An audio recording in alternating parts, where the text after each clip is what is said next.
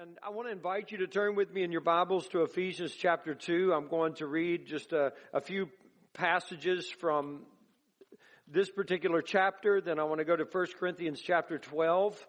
I want to share some things that I had begun uh, a few weeks ago or a couple of weeks ago. Last weekend I was in California and I appreciate Joe ministering so beautifully. Felix ministered so well last Sunday morning as well. In Ephesians chapter 2 verse 19 it says, Now therefore you are no more strangers and foreigners, but fellow citizens of, with the saints and of the household of God, and are built upon the foundation of the apostles and prophets, Jesus Christ himself being the chief cornerstone, in whom all the building fitly framed together grows unto a holy temple in the Lord, in whom you also are builded together for a habitation of God through the Spirit. And that is the church of Jesus Christ. And I pray that you would meditate upon that because in, in so many ways, church has been um, reduced to just something that we attend. It's a place that we go on Sundays. Maybe we'll go in a midweek service. Um, it's where a group of Christians might gather to hear the Bible preached. But what you just read in Ephesians chapter 2 is totally different definition of the church of Jesus Christ. It is a building that is fitly joined together. It is not a place that you go to hear preaching.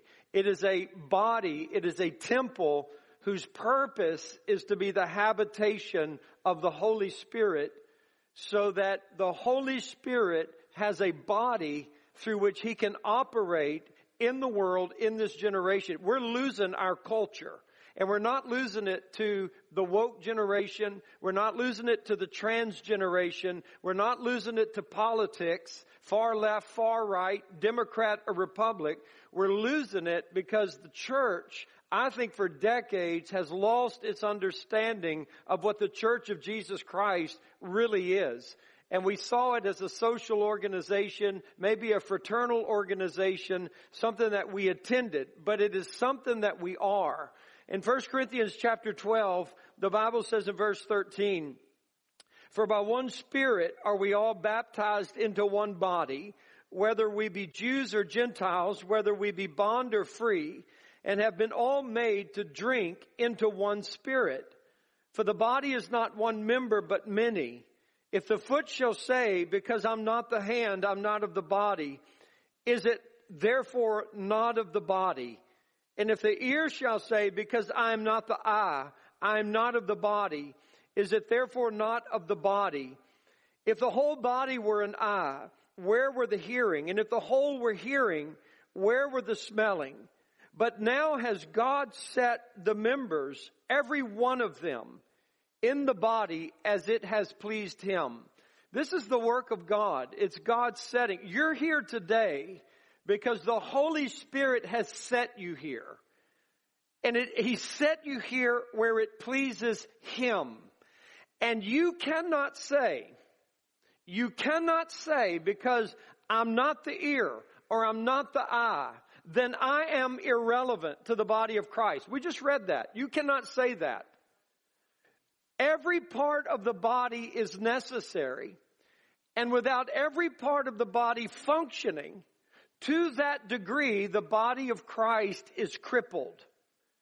And so we don't have to look at our culture or our society or the downward spiral of our morality in America and point our fingers at teenagers or young people or particular movements that are going on in the world as though that's the problem. The true problem, the true issue is that the body of Christ has been crippled throughout the generations by a lack of understanding how necessary I am to the cause of Jesus Christ. And I'm not irrelevant. The body of Christ needs me. And so this is important. Now there's another aspect to this. It says in verse 19 or verse 20, but now are they many members yet but one body. And the eye cannot say to the hand, I have no need of you. Nor again the head to the feet, I have no need of you. No, much more those members of the body which seem to be more feeble are necessary. And those members of the body which we think to be less honorable, upon these we bestow more abundant honor, and our uncomely parts have more abundant comeliness. Now listen to this, very important. For our comely parts have no need, but God has tempered the body together, having given more abundant honor to that part which lacks. And I want to focus on this today, that there should be no schism in the body but that the members should have the same care one for another. And whether one member suffer, all the members suffer with it. Or one member be honored, all the members rejoice with it. Now, you are the body of Christ and members in particular. And so I share this with you. Some of you saw Mark Williams up on the video, been here for a year and a half. Maybe you don't even know who he is. The body of Christ has got to be a unity, a people where there are no schisms in it, but we love one another, we serve together, we walk with God. When one suffers, we all suffer. When one rejoices, we all rejoice. It is a family. Paul said in Ephesians, it is a house, a temple that is fitly joined together. In 1 Corinthians, Paul says it's like the human body where you cannot say, I'm irrelevant because I'm not the hand and I'm a lesser part of the body. You can't say that. You are relevant. And another part of the body that might seem to be arrogant or high and exalted, maybe a pastor on a stage, might look at a part of the body of Christ and say, I don't have any need of you because your role in the body of Christ is irrelevant. I could never say that to you. Another member of the body of Christ could never say that to another member of the body of Christ because every part of the body is necessary. And I need to have this attitude and this revelation that the body of Christ needs me. The Holy Spirit needs me. And without me, He is not going to be able to work in this world in the fashion that He desires to work. And not only does it need me, but I need you. We need each other. And together, God the Holy Spirit will be able to do wonders through our, in, in our world. And so I want to go back to Ephesians and I want to go to Ephesians 3 and I want to just emphasize what I just said. In Ephesians 3, Paul is given the revelation of the mystery of Christ, which is the church of Jesus Christ a church which is composed of Jews and Gentiles, brought together as one, one body by the Holy Spirit to be the church.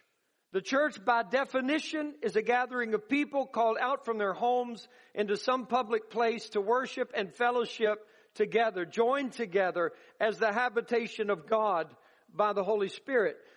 In Ephesians 3, the purpose of this church in verse 9 is to make all men see what is the fellowship of the mystery, which from the beginning of the world has been hid in God who created all things by Jesus Christ. To the intent, this is his intention with the church, God's intention with the church, is that right now, unto principalities and powers in heavenly places, might be known by the church the manifold wisdom of God, according to the eternal purpose which He purposed in Christ Jesus our Lord. So you love Jesus. You're so grateful that Jesus came to earth and died for your sins, horribly tortured and crucified on a Roman cross. Jesus did that in order to gain what his father for eternity longed for. This is the eternal desire of God to have a church that through that church he can demonstrate his manifold wisdom. And beloved, according to Ephesians chapter 3, the manifold wisdom of God will not be manifested apart from his church. And the church is crippled if you do not believe you're relevant to it. If you do not fulfill your function and your role in the temple or in the body of the church, then to that degree the church is crippled.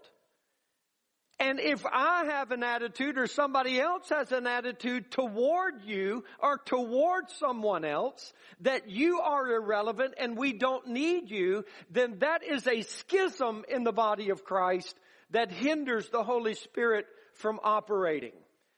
And so if, if, if we love God and we want God, our Father, to have His eternal desire fulfilled in our generation, then the church of Jesus Christ must be the church. God's manifold wisdom is not going to be revealed because you got saved. You got saved so that you could be a part of the church. And it is through the church that God's wisdom is going to be revealed. You are not the church by yourself. The church is not a singularity. We read that in 1 Corinthians 12. The church is many members composed of one body. It's not one. The church is many. And without the many, it is not a church. I am not the church. You are not the church. We are the church together. And we have to understand that revelation. And that's the danger and the damage that has been done to our society.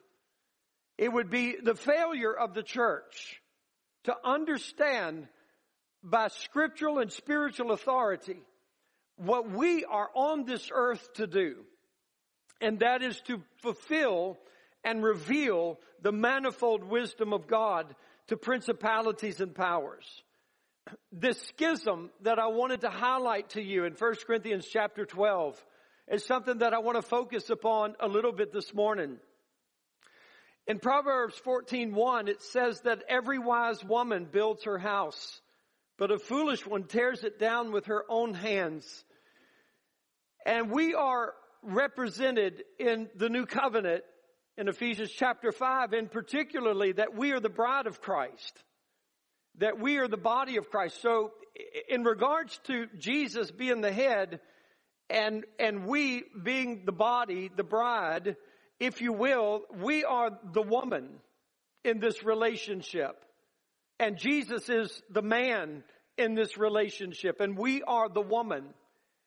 And that's why I bring that proverb 14:1 to our attention.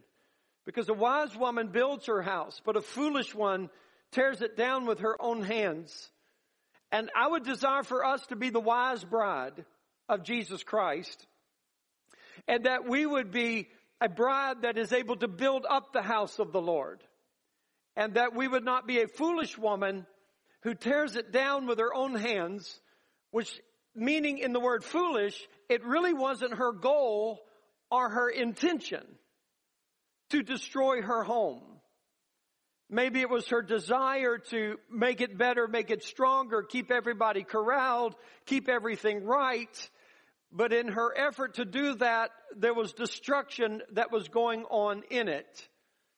And so I want to just give a few little examples of this and then we're going to go on to a little bit deeper of a teaching in this. As I read from 1 Corinthians chapter 12, that there are those people who think that they're irrelevant to the body of Christ. People wonder and think that nobody cares about them. I have experienced that in my own life. I believe we all have. Nobody loves me. Nobody likes me. Nobody cares about me. I don't fit in. And I'm the pastor. And I can't tell you how many times I've felt that way. They begin to blame others for their feelings. They begin to accuse the church. Well, I don't fit in. Maybe they don't even attend church hardly. Others may, may feel like I don't fit in. I'm never invited to something. I'm never included in something. And I felt that way myself.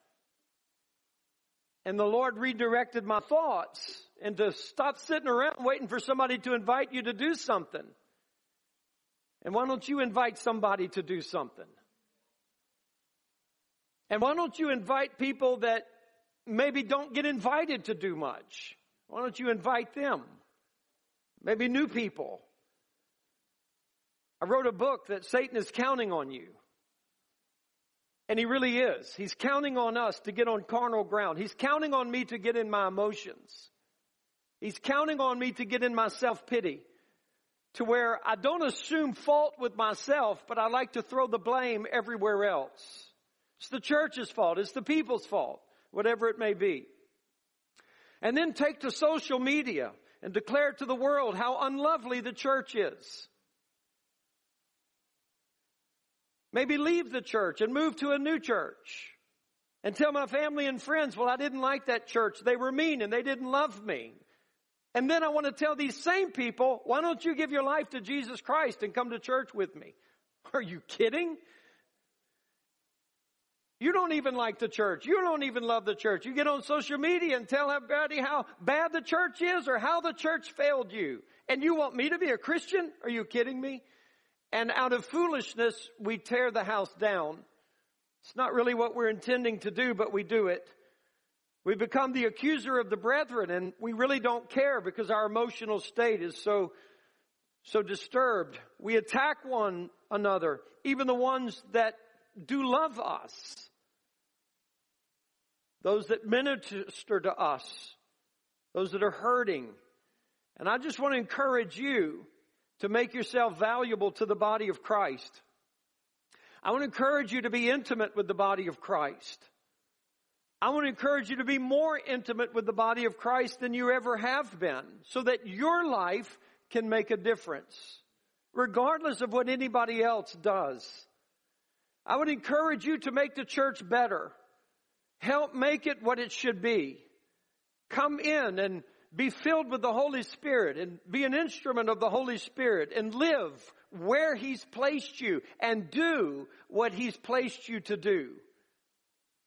Don't come and live with a chip on your shoulder because the church is not perfect. Come and help it make it perfect. Come and help and serve. Satan expects us to handle one another with the letter of the word, exact justice. And by that we will damage each other. The Holy Spirit wants us to handle one another by the Spirit of the Word and give mercy. I had written this before. I'd like to read it to you right now. It's called The Test of My Spiritual Measure. No greater test comes to a believer than those which involve abuse, rebuke, betrayal, and hurt. These tests reveal just how much my old man is still alive. In the test or the trial, I discover my true spirituality. How I am on the outside in the trial is what I have been all along on the inside. Regardless of how holy or spiritual I considered myself to be, the test reveals the truth. Rebuke, abuse, betrayal, hurt, gossip against me my response reveals my true state of spirit filled living. The victory that I am to have, all spiritual victory, all spiritual victory is that you change. Not that your circumstances change and not even that others change, but that you change.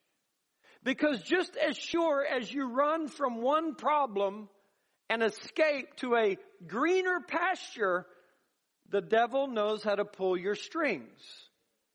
And he has somebody everywhere waiting for you.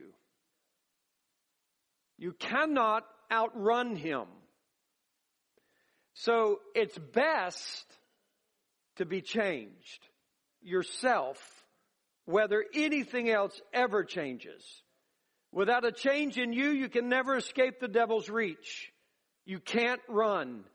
Wherever you go, he has somebody for you there, waiting for you before you even get there.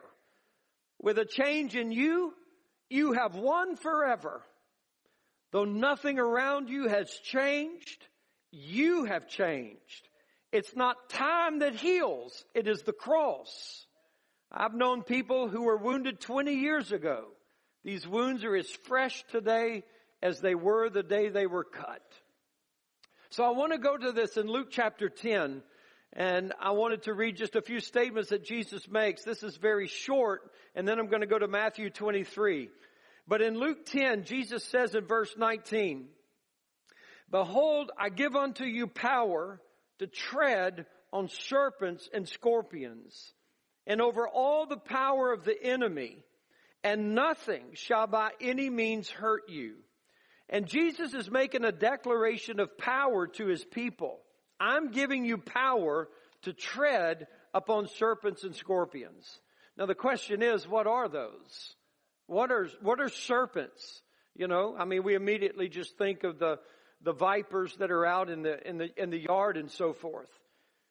And it could imply that, but I think Jesus identifies this in Matthew 23, and he says in verse 33, Matthew 23, 33, Jesus says, you serpents, you generation of vipers, how can you escape the damnation of hell? These are the ones that are going to bite you. Jesus did not say you would not be bit. He said I would give you power over it. And I believe for all of us as believers, we've been bit. And sometimes the venom does its damage because we don't recognize the power He has given us over it. And so backing up to this, let's identify the, the, the, the, the snake more clearly. It's in verse 27. This is where we're going to start for the sake of time. Woe unto you, scribes and Pharisees, hypocrites! For you are like unto whited sepulchres, which indeed appear beautiful outward, but are within full of dead men's bones and of all uncleanness.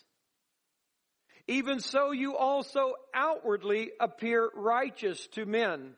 But let somebody gossip about you. Let somebody slander you. Let somebody abuse you. Let somebody rebu- rebuke you. And then let's see how beautiful we are on the outside. But on outwardly we appear righteous unto men, but within are full of hypocrisy and iniquity. Woe unto you scribes and Pharisees, hypocrites! For you build the, temp- the tombs of the prophets and garnish the sepulchres of the righteous and say, if we had been in the days of our fathers, we would not have been partakers with them in the blood of the prophets. Wherefore you be witnesses unto yourselves that you are the children of them which killed the prophets. Fill ye up then the measure of your fathers, you serpents, you generation of vipers. How can you escape the damnation of hell? Wherefore, behold, I send to you prophets and wise men and scribes, and some of them you will kill and crucify, and some of them you will scourge in your synagogues and persecute them from city to city. We're talking about religious people. It's a religious setting. It's not talking about the Romans or the snakes. It's talking about the Pharisees are the snakes. The scribes are the snakes. I was a snake until Jesus helped me understand my salvation through the new covenant of Jesus Christ and the grace of God and that I don't have to be a snake. I don't have to attack things. I don't have to hurt his body. I don't have to slap Jesus Christ across the face on Facebook because I'm discontented with somebody in the body of Christ and I'm going to let the whole world know how a member of the body of Christ hurt me. And to strike out against them, I might as well just take Jesus' face and make a fist and punch him in the jaw. Because if I do that to somebody in his body, I do that to him. I don't want to be a snake. Right? I don't want to create a schism in the body of Christ. I don't want to hurt the body of Christ. And what should I do about these things? And so serpents are identified here in Matthew 23 as religious people who attack the operation of the Holy Spirit. That's verse 34. I'm going to send ministry to you and you're not going to like it and you're going to attack it. You say you're different than your fathers who killed the prophets. You say you're different than them, but you're admitting that you are their children And it will be proved by the fact that when I send you ministers to you and they're not like you and they're different than you and they might be a little bit unorthodox or out of the traditional, you're going to stop them, criticize them, rebuke them, and if you could, maybe crucify them, which some of these would go through that type of crucifixion. And just, just think about how hard it is for, for, for all of us to deal with new things a preacher with a new style, a singer with a new song. And how difficult it is for us to accept that because we're like those that persecuted the prophets before us, but we're different, we say. But if it attacks our tradition, then like fools, we will destroy the house. Instead of like a wise woman who will build the house. Very important Jesus clearly says that these are the serpents in Matthew 23 who appear outwardly righteous to men but are rotten within. Jesus said we will face serpents. We will even be bit by serpents, but he gives us power over them. We will have to face malicious people to be the church of Jesus Christ. I want to give you a living illustration of this, if I can, in Acts 28. Acts 28, it says this in verse 5. Paul is in shipwreck and he lands on a barbarian island. These are really not barbarians, though they're referred to as such. They were very kind and generous and helpful. They just didn't have a lot of civilization that Rome had. And so Paul's gathering wood for a fire. But they knew Paul was a prisoner on this ship and he was going to be executed or he's going to be tried. And so it looks like Paul's going to get away with it because the ship was wrecked and now they're stranded on this island. And so anyway, this, this serpent bites him, a venomous serpent, verse four. It was hanging on his hand and they said this man is a murderer. A bad thing happened to Paul and because a bad thing happened to Paul, it was believed he must be a bad man. Bad things happen to bad people. Don't go there. Don't go there. And so the Bible says that though he escaped the sea, vengeance will suffer him not to live because this is a venomous snake. He should die quickly. But he shakes it off. Verse 5, he shakes the snake off in the fire and he felt no harm. And I love this in verse 6. Howbeit when they looked, when he should have swollen or fallen down dead suddenly. But after they had looked a great while and saw no harm come to him, they changed their minds and said that he was a god. now something great's happening to him. He must be divine. And, um, and so Paul just shakes it off in the fire. I, I would, please, would you be that kind of Christian? Would you just shake it off? Would you just shake it off? Well, that's not my favorite song. Shake it off. You're not my favorite preacher. Shake it off. I, am not too keen about a, a, a sports camp. Shake it off. Have some faith that Felix Birch more than anything wants to share the gospel every day with 150 kids. Shake it off. Don't destroy the house. I mean, my gosh, you know, shake it off. Shake it off. Well, that offended me. Shake it off. They hurt my feelings. Shake it off. They said something bad about me. Shake it off. Somebody in the church put something out on Facebook. I'll never go to church there again. No, the Holy Spirit put you here. Shake it off. Shake it off. But we don't. We let the venom set in and we let it begin to happen to us. And I love what this says about Paul when he should have swollen. And that's why they bit you. That's why they went to social media about you because it was supposed to swell you. It was supposed to hurt you. You were supposed to feel it. You were supposed to cry. You were supposed to respond back on social media so there could have been a big fight for all the world. That's what you were supposed to do. Satan was counting on you to do that, but thank God you shook it off. Thank God. You walked through that season of life into a better season. Praise God. And this is what it is. This was supposed to hurt you, Lee. This was supposed to stop you. What happened? I shook it off. I shook it off. I wasn't going to let it. He also talks about scorpions. And I don't have time. I'm running out of time. But I would just reference, there's some passages in Revelation that talks about the sting of a scorpion. And can I just tell it to you this way? The intent of the serpent's bite is to kill you quickly. You're supposed to be done after I do this to you. You're to be destroyed in moments. The intent of a scorpion is a lingering, tormenting pain, creating in you the desire to want to be dead and the feeling that you cannot go on. This is the sting of those things in our life that seek to wound us and torment us. It brings regret, depression, despair, failure, sins of the mind, sins of the heart, sins of the flesh, and we don't want to go on. We can't go on.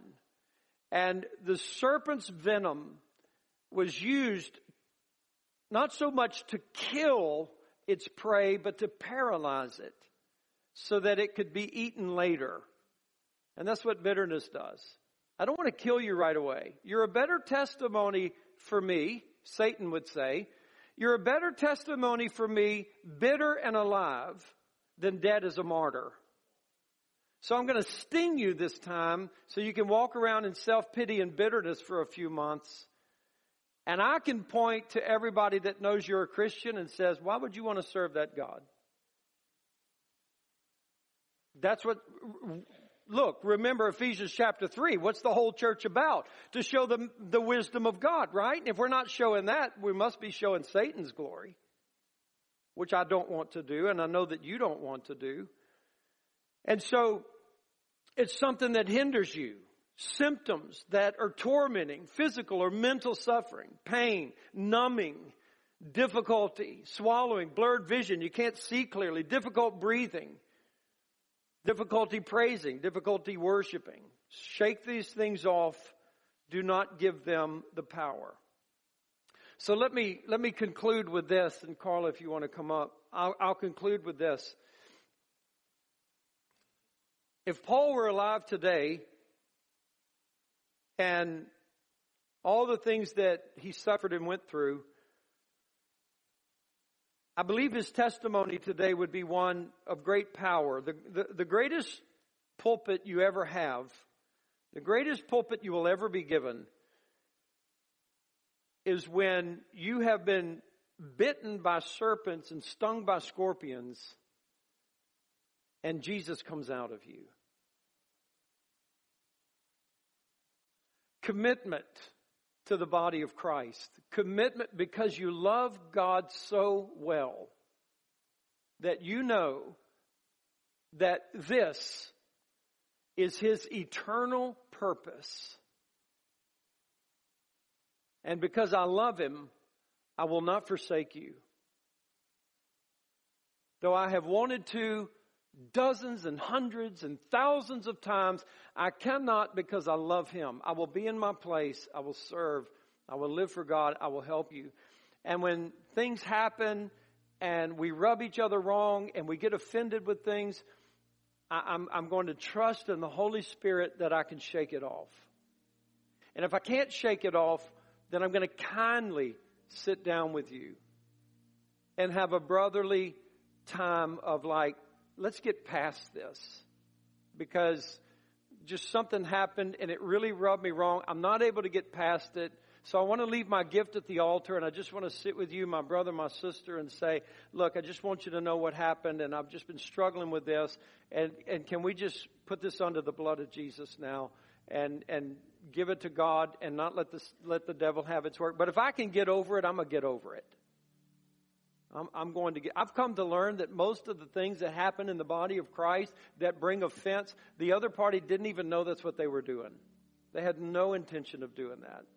They don't even realize what they said hurt you so badly. They didn't even know that. It was not their intent at all. But Satan comes along and he builds that thought up in your mind to such a degree that it's tormenting. The, serp, the scorpion bit you.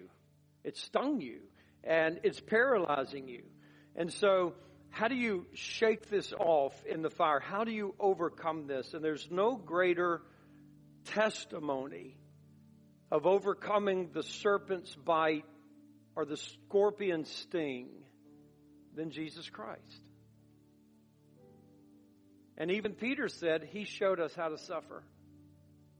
He showed us how. That's in Peter's epistle if you don't know.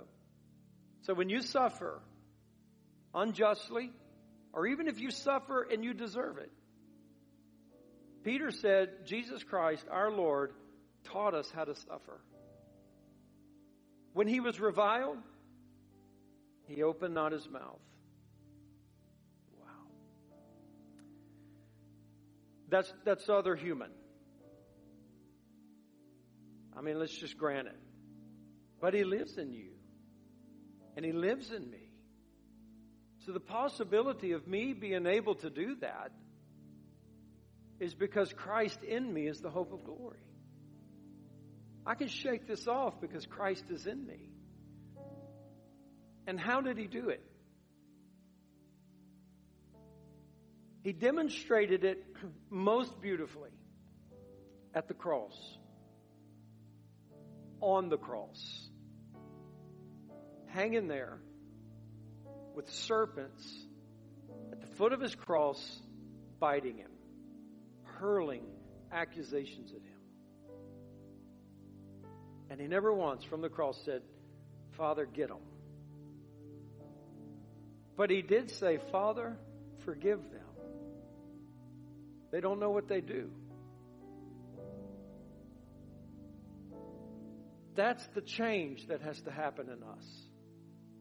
Or we will tear the house down like a foolish woman. Or we can build it up like a wise woman a great wife to Jesus Christ. You find Jesus beating Satan by sacrificing himself to his Father. You will raise me up. You will prove to men who and what I am. Let the devil say what he will. And let God vindicate you. Die die and live again. That's the cross of Jesus.